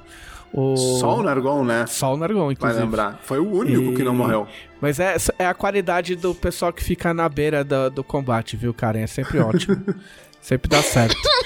É, Mas eu, eu tinha pensado, eu ia até falar pra vocês antes da aventura, eu ia falar, pô, quando acabar essa aventura, a gente pod- podia guardar os personagens pra fazer uns one-shots ocasionais com esses mesmos personagens, porque tá muito legal. E aí eu fiz o, fiz o E serviço era. de, de morrer bem morrido. E aí um terço do grupo morreu. Um ah, é terço. verdade. É. Aliás, por falar em guardar do personagem, tem uma pergunta do Dan Cruz. Se essas fichas vão sair em algum lugar. Elas ocasionalmente vão sair na Dragão Brasil, acredito eu. A gente tá. Não tem nada combinado, na verdade. Eu nem falei nada com o Guilherme. Não vai sair esse mês. A gente já tem matéria pra esse mês, mas a gente vai ver aí. Como é que vai fazer um, fazer um tributo aos, aos personagens. né? O Domil vai ter que usar a regra antiga, não sei como é que vai fazer. Esse lance do. de que morreu um terço do grupo, na real, na real, eu tinha imaginado que ia morrer mais. E é, era a última coisa que eu tinha pra falar de, da estrutura da, história, de, de bastidores, que a gente brinca muito com ah, TPK, mestre tem que matar, blá blá blá. Claro, é, o lado do mestre tem que matar é brincadeira. O lado que a gente fala sério é que o jogo tem que ter um, um desafio concreto, né? Não é nem a questão de ser difícil ou fácil. Não tem problema uma aventura ser fácil. O que me incomoda é o desafio não ser o que o desafio é. Então, tipo assim, se tu vai na casa do Scar, tem que ser muito foda. Se tu vai na casa de um Goblin, tem que ser fácil. De um Goblin manco, né? Não o Domio ou o Bronson, daí fudeu. Mas o, o que me incomoda é, tipo assim, o mestre manipular as coisas para os jogadores sempre serem bem-sucedidos. Mas, enfim, o... Porque, na real, o mestre querer matar os jogadores, claro, é, é idiotice. O mestre tem o, o poder, se ele quiser matar ele, só diz vocês morreram. Ah, então, o que pega é fazer um desafio real. O TPK em si, na real, ele é, ele é chato, né? Porque ele é o fim da história. Não é uma coisa que, que o mestre vai ativamente buscar, a gente só brinca com isso. Mas especificamente nessa aventura, tinha um lance diferente. Como era uma história com início, meio e fim, e ela ia terminar no terceiro episódio, me permitiu colocar um desafio bem foda. Então o pessoal ficou dizendo assim: ah, a área de tormenta no quarto nível, o Guilherme é maluco. Na real, na real, eu talvez não tivesse feito isso numa campanha, uma campanha contínua, né? Porque realmente é um desafio bem, bem absurdo e, e é uma estrutura muito mais de filme, uma aventura dessas, né? E em filme tu tem, tipo, ah, vários personagens podem morrer, ah, porque é o, é o fim daquela história, né? Não, já não é uma, uma coisa que tu vai ter numa estrutura de série, por exemplo, o pessoal morrer no meio. Agora, era pra ser mais difícil. Lá no início, que o Leonel perguntou se tinha algo que, eu, que tinha acontecido diferente, eh, na minha cabeça vocês iam ter sido um pouco mais patinhos e iam ter aceitado o, o, a, o- a recompensa do barão e iam ter ido embora. Ia ter toda uma descrição de vocês saírem do feudo e talvez decidirem formar um grupo de aventureiros e, sei lá, ir pra Valcária. Ah, e aí no meio do caminho vocês iam encontrar aquela cozinheira Rini, que Ah. apareceu no primeiro episódio. E aí ela ia estar, tipo, toda triste, e ela ia ter fugido do feudo, porque ela ia ter entrado no quarto da, da esposa do barão, da baronesa, que ela gostava, porque ela tava toda preocupada, ah, faz dias que ela não come, eu vou lá dar comida pra ela, mesmo o barão tendo dito que não era pra ninguém entrar aqui. E a- como ela era uma criada, ela tinha acesso, ela ia ter entrado no quarto, ia ter visto um monte de coisa horrorosa da tormenta, uns insetos por cima de tudo, a mulher morta lá, ela ia ter ficado apavorada e ia ter fugido. E aí vocês iam encontrar com ela, tipo aqueles encontros fortuitos, e ela é, tá, nossa, vocês estão vivos, ah, que pena que a baronesa morreu, não, não teve como salvar ela. E aí ele, opa, vocês iam ter escutado ela dizendo que a baronesa tinha morrido, sendo que o barão disse que estava tudo bem. E aí vocês iam se dar conta de que tinha algo errado e iam voltar pro feudo. Então esse é um, um- o que eu tinha visualizado, né? Ah, ia ser mais aquele lance, opa, ficou uma ponta solta. A gente tem que. A história não terminou. Eu ia ter todo um clima de fim de história pra, Tá, pra voltar. Na sabe- verdade, Sabe qual que é o problema? O problema é o meta. o problema é o meta e conhecer você. tipo, eu queria muito me vangloriar de ter desconfiado de tudo. Mas eu desconfiei de tudo porque era, sei lá, 10 e meia da noite ainda.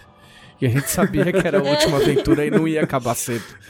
Não, assim, ó, pra mim, o que, o que pegou mesmo foi a lacraia no sonho. Aquilo foi muito massa. Eu fiquei bolado o tempo inteiro, porque era uma coisa muito. muito íntima. Tipo, eu. eu a lacraia verdade- é uma coisa muito íntima, tá? a Anotado. lacraia é uma coisa muito íntima. Não, assim, ó, é que, pra começar, não é que eu me dei conta de, de cara de tudo, só fui me dar conta de tudo quando ficou explícito, né? Não, não, não adivinhei nada antes. Mas, assim, primeiro eu achei que aquele não era o barão. Assim, eu tinha certeza que aquele não era o barão, que, que era alguma entidade das uivantes que tava se fazendo passar. Depois eu achei que a tormenta tava se infiltrando e, e, e, e fudendo com a missão. Mas eu sempre pensei, não, tem que ter, tem coisa da Tormenta porque teve a Lacraia. É muito, é- era muito, muito marcado, assim, sabe? E daí Sim, quando eu me dei conta né? que foi, que tinha as duas coisas, era duas coisas, duas pessoas falando em sonho e com coisa da Tormenta, eu, tá, mesmo que não seja de propósito, o Guilherme fez por ato falho, então é. Não, na verdade foi, foi de propósito. Às vezes a gente acerta sem querer, né? Mas isso aí foi. Teve alguns. Alguns avisos bem, bem sutis, porque eu acho muito ruim qualquer trama que tenha um mistério que vem do nada, né? Aí é, é só bobo, assim.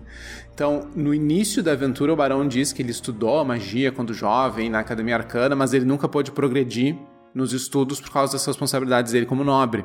E ele diz: Ah, eu nunca me tornei um arquimago, um mago poderoso. E quando vocês. Não sei quem que passou, acho que foi a, a Karen com a Sarah, rolou um crítico no misticismo lá do sonho. E eu descrevi: ah, tu sabe que é uma magia muito poderosa. Ah, Só um, um mago poderia muito castar. poderoso poderia fazer. E a real é que ele não teria poder pra fazer isso. E em termos de regra, é uma magia de alto nível mesmo. Tem que ser tipo arcanista 13 pra fazer. E ele não teria isso, tudo isso de nível. Mas Ah, ele tava falou, ganhando poder já era difícil, já, a gente ficou brincando o negócio do casaquinho lá. Você falou, não, já era difícil pra ele fazer a magia. Tipo, o casaquinho é um pouco demais. Isso não me ocorreu porque eu achei que. Eu, eu, eu cheguei a pensar nesse, em ele não ser capaz de lançar magia, mas como ele era um barão, ele, era- ele tinha dinheiro, ele podia ter pago. Ah. Ele podia ter comprado um pergaminho, ele podia ter eh, eh, resolvido. ah, ele deu um com- pergaminho pra gente, né, de teleporte. Pois é, sim, tipo, ele não era pobre, ele não era sem recursos. Então aquela coisa do eco do trovão ser tomado pela tormenta foi tipo na hora ali também. Sim, foi na hora. O... A gente enfiou o cara no meio do covil do vilão. o, o cueca do contra o trovão. E no fundo, essa a história geral, a trama era uma disputa entre a Tormenta e a Beluga, né? Porque tem todo o lance da área de Tormenta nas Uivantes. Então era o, o- a Tormenta tentando roubar o poder da Beluga. Através desse barão que era tipo um. que virou um cultista, né? Ele não era no início da vida, mas enfim. Só que o lance de terem de- descoberto, e aí é que entra uma coisa que eu sempre digo como mestre, né? O cara não tem que preparar o, o roteiro. Ele não tem que saber o fim da história, porque senão ele fica muito preso. Eu tinha bolado essa cena com a cozinheira no meio da estrada, mas a história não era isso. A história é um barão que se corrompe pela tormenta e tenta roubar uma lágrima da beluga. Ponto. Isso era a história. Isso era o fato que ia acontecer. O resto tudo ia depender das ações de vocês. E e aí, tendo essa liberdade, eu dei uma chance de vocês descobrirem, né? Partiu dos jogadores eh, desconfiarem. A partir disso, os personagens tiveram a chance, que foi os testes que o Haas fez, né? Que o, o, o fez. E aí ele passou, e eram testes bem difíceis. Assim, em termos de teste, em termos de ação, de jogo, na verdade, foi a coisa mais definidora que o Razanich fez, porque por conta disso vocês nunca saíram do feudo. E aí vocês pegaram a tormenta bem no iniciozinho. E a diferença é aquela cena da corrida passando pelo pela vila para chegar no castelo, que foi aquela no mapa da, da tormenta. Eu tinha feito uma lista de efeitos da tormenta que ia acontecer com vocês. Claro, não seriam efeitos tão horríveis quanto uma área de verdade, porque aí vocês iam morrer instantâneo. Mas isso estava dentro da história, numa área informação. Mas ia ser pior. Só que como vocês pegaram no iniciozinho, eu só usei o efeito mais básico de todos, que é a chuva ácida. Que é aquele daninho que vocês tomaram. Mas a ideia era que pelo menos uns um ou dois morressem só pra chegar no castelo. E aí eu tinha bolado uma mecânica pra vocês continuarem jogando com a ajuda do, do chat, os personagens continuarem tipo com a força de vontade ou algo assim. Uh, pro jogador não ficar sem o que fazer, mas em termos de história aquele personagem já teria morto. E aí no fim todo mundo ia ter que encontrar o seu destino. Uh, mas aí no fim não. Mas vocês aí eu foram corri melhor. pra caralho. no fim, foram- vocês foram até melhor do que eu, do que eu supunha. Então, porque realmente, como era uma, uma história com fim, aí tá, o mestre tá mais liberado, né? O cara não vai. Ele pode fazer Não, o, até tem o outra TPK, né? pergunta. Ah, ah, tu esperava que a gente fosse tentar de- ah, bater na joia mesmo? Era, assim, tanto a A joia gente, o quanto. caralho, fui eu que bati, porra. Não, pois Eu é, morri não. por causa ok, daquela foi merda tu lá. que deu a ideia de baixar. Não, eu não dei a ideia nada, fui eu, que bati e morri. eu bati primeiro. Então, você bateu, gritou, falou pra todo mundo bater junto. É, tanto a joia quanto o mago tinham o pontos de vida, defesa, isso tudo é definido em regra. A última foi Qualquer o um Cho, dos né? do- Desculpa. A última foi o Cho, né? É, a última foi Sim, o Tio. quem quebrou a joia foi o, foi o Cho. Qualquer um dos dois que morresse resolvia, mas a sacada é que a joia era mais fácil de quebrar. O mago tinha ah, uma magia, que é campo de força, que ela dá resistência a dano 30. Que é uma resistência a dano muito alta. E, em princípio, tu não passa dessa resistência a dano. É possível. É, o, o Bronson deu um tiro que fez mais, muito mais que isso de dano. Mas um golpe normal não faz 30 de É, dano. quando Então quando ele- o Bronson fez o dano, aí eu pensei, puta, fui burro, devia ter ido no mago. Porque eu Ah, fiquei com não, medo de ter não ido é. errado. Não, não, não. Não, é porque é porque Na hora que é você porque deu eu... o dano e tirou só um pouquinho da vida da pedra, aí eu entendi, sim, ele tá indo no lugar certo. Não, é porque, é porque como, como o Leonel tirou um monte de dano, eu falei, puta, se eu tivesse ido no mago, tipo, a, a joia era só pra disfarçar. Se eu tivesse ido no mago, eu matava o mago em duas rodadas É. e não a joia. Não, Mas foi era o porque ele contrário. passou. o é. mago era o mago era o, fan- o, o espantalho ali. é- Ele tava Não, ali eu, pra chamar eu fiz atenção. o certo, mas depois eu fiquei com medo de ter feito errado. Sim. É, isso aí. Na hora tudo dá certo. Mesmo quando tá errado, as coisas dão certo. O, tipo assim, ó, mini bastidor sobre o, o Bronson. Eu. O, a- a- o roleplay do Bronson era que ele queria viver. Depois, né, que, que, que isso se, se, se estabeleceu. Mas, o meta é que eu queria que ele morresse. Tipo, eu queria que fosse Blaze of Glory, assim, sabe? Fosse, tipo, fosse uma coisa muito espetacular. E chegou um ponto que o Cho tava muito mal e ele precisava de fogo pra se curar. E eu cheguei a pensar uma coisa: se eu não tô fazendo nada e o Cho precisa se curar, eu podia fazer um anti-kamikaze.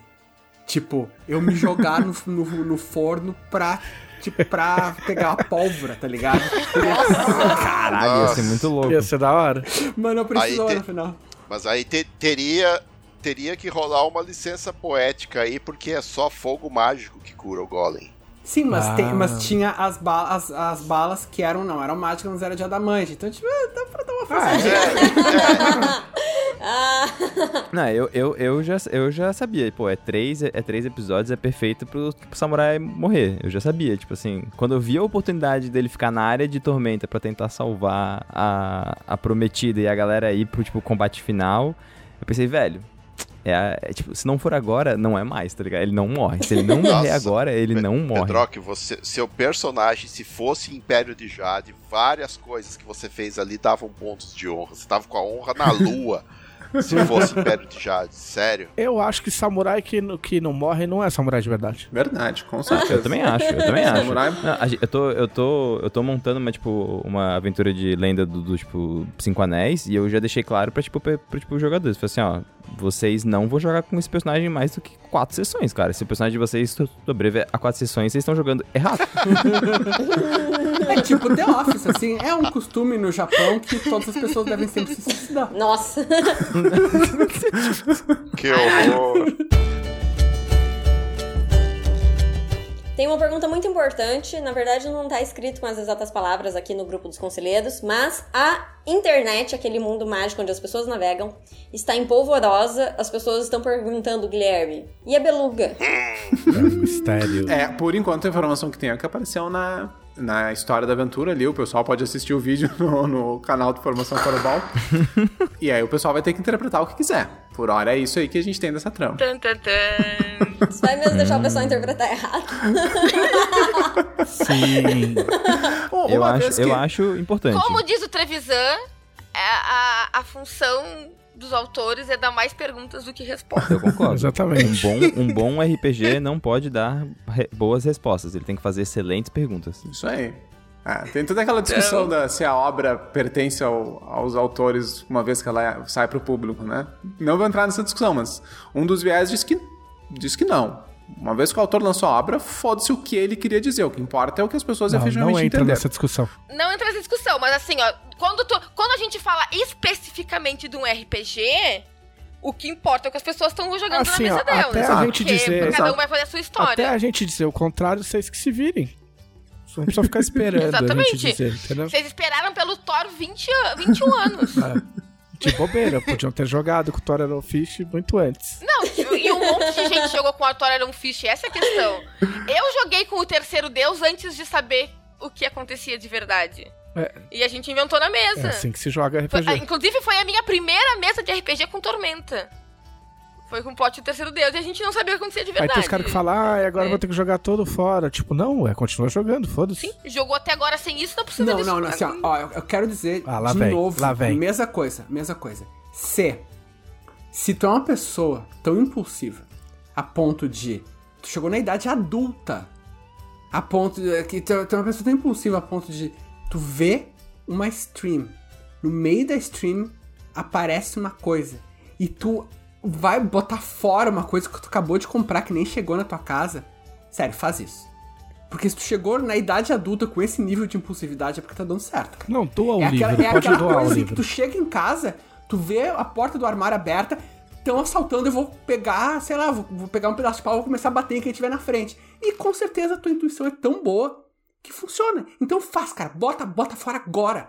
Cara, nem, nem espera. Quando chegar do correio, meu, tu nem desembrulha. Cara, tu pega e. Ah, tu, cara, taca, taca no incinerador, meu. Sério. Eu- eu não acho que pessoas impulsivas devam ter incineradores em casa.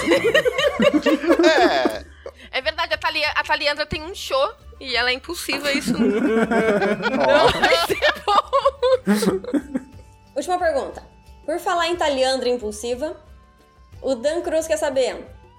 Teremos uma aventura na DB ou suplemento sobre a Taliandra celebrando seu casamento com Eco do Trovão, firmando uma tradição onde as clérigas da Camila se tornam PDMs em aventuras sobre casório. Detalhe, tá falando dela celebrando o próprio Não, a casamento. tradição da É, Camila nossa. é pegar NPC. Todas as personagens da Camila pegam pelo menos um NPC. Assim, ó, primeira, primeira coisa, não. Tá? Eu jogo 10 mesas de RPG e só três personagens minhas têm relacionamentos. Tá?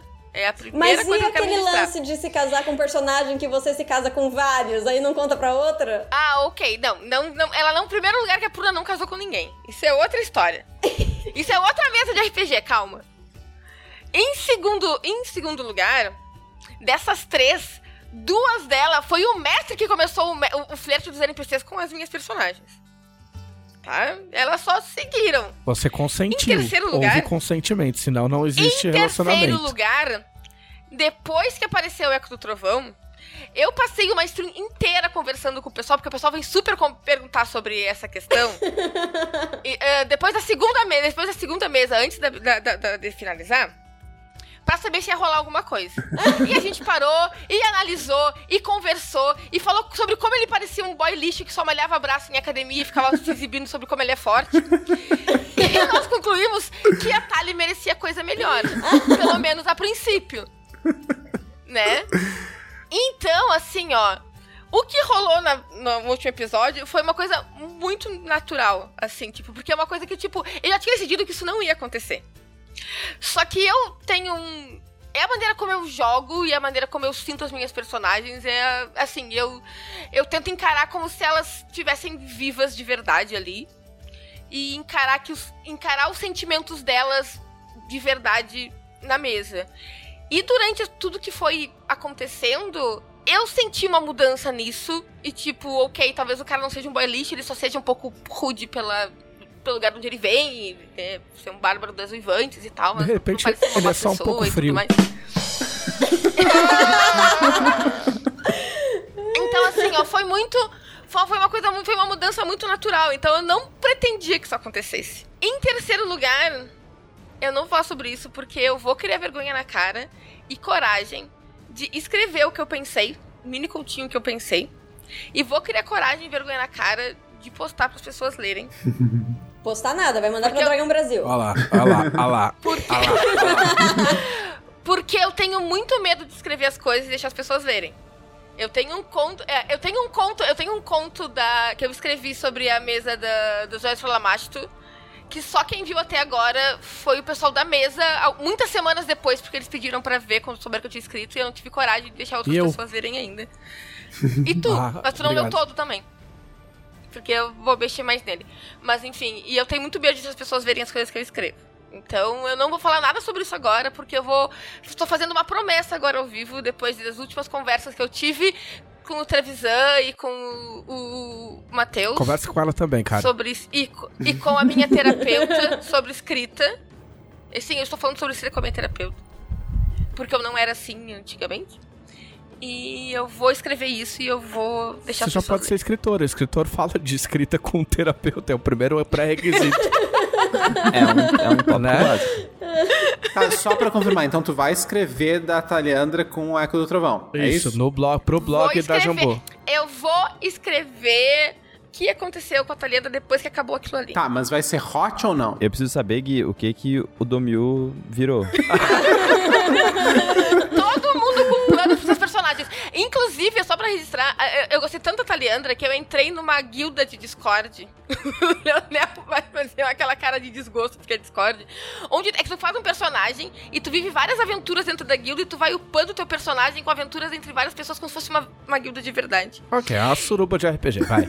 É e- maravilhoso. E aí alguém tinha me citado lá no dia do jogo e eu não achei mais a citação porque tinha 300 comentários lá. Eu disse, ah, gente, eu não vi e tal. Fiquei conversando com o pessoal. Eu, bah, uma hora eu vou vir jogar com vocês, eu só preciso me organizar, porque agora terminou a mesa do Guilherme, eu tô com nove mesas de RPG ainda, eu quero organizar as coisas e tal.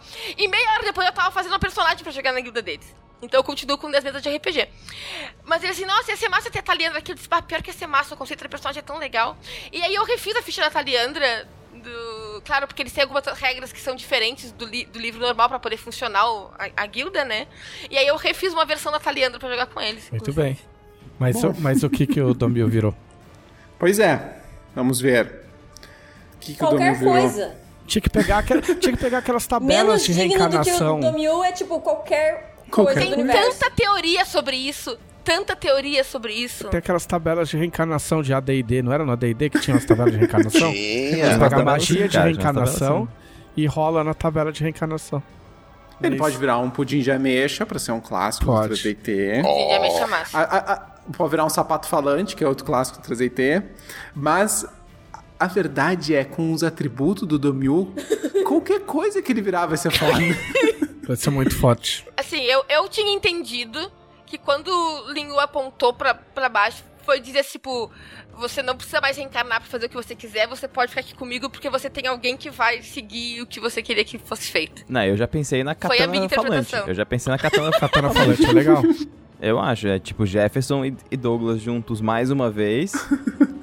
Jefferson acompanhado pela sua katana ancestral Douglas. Porra, é maneiro pra caralho, velho. ancestral. foda.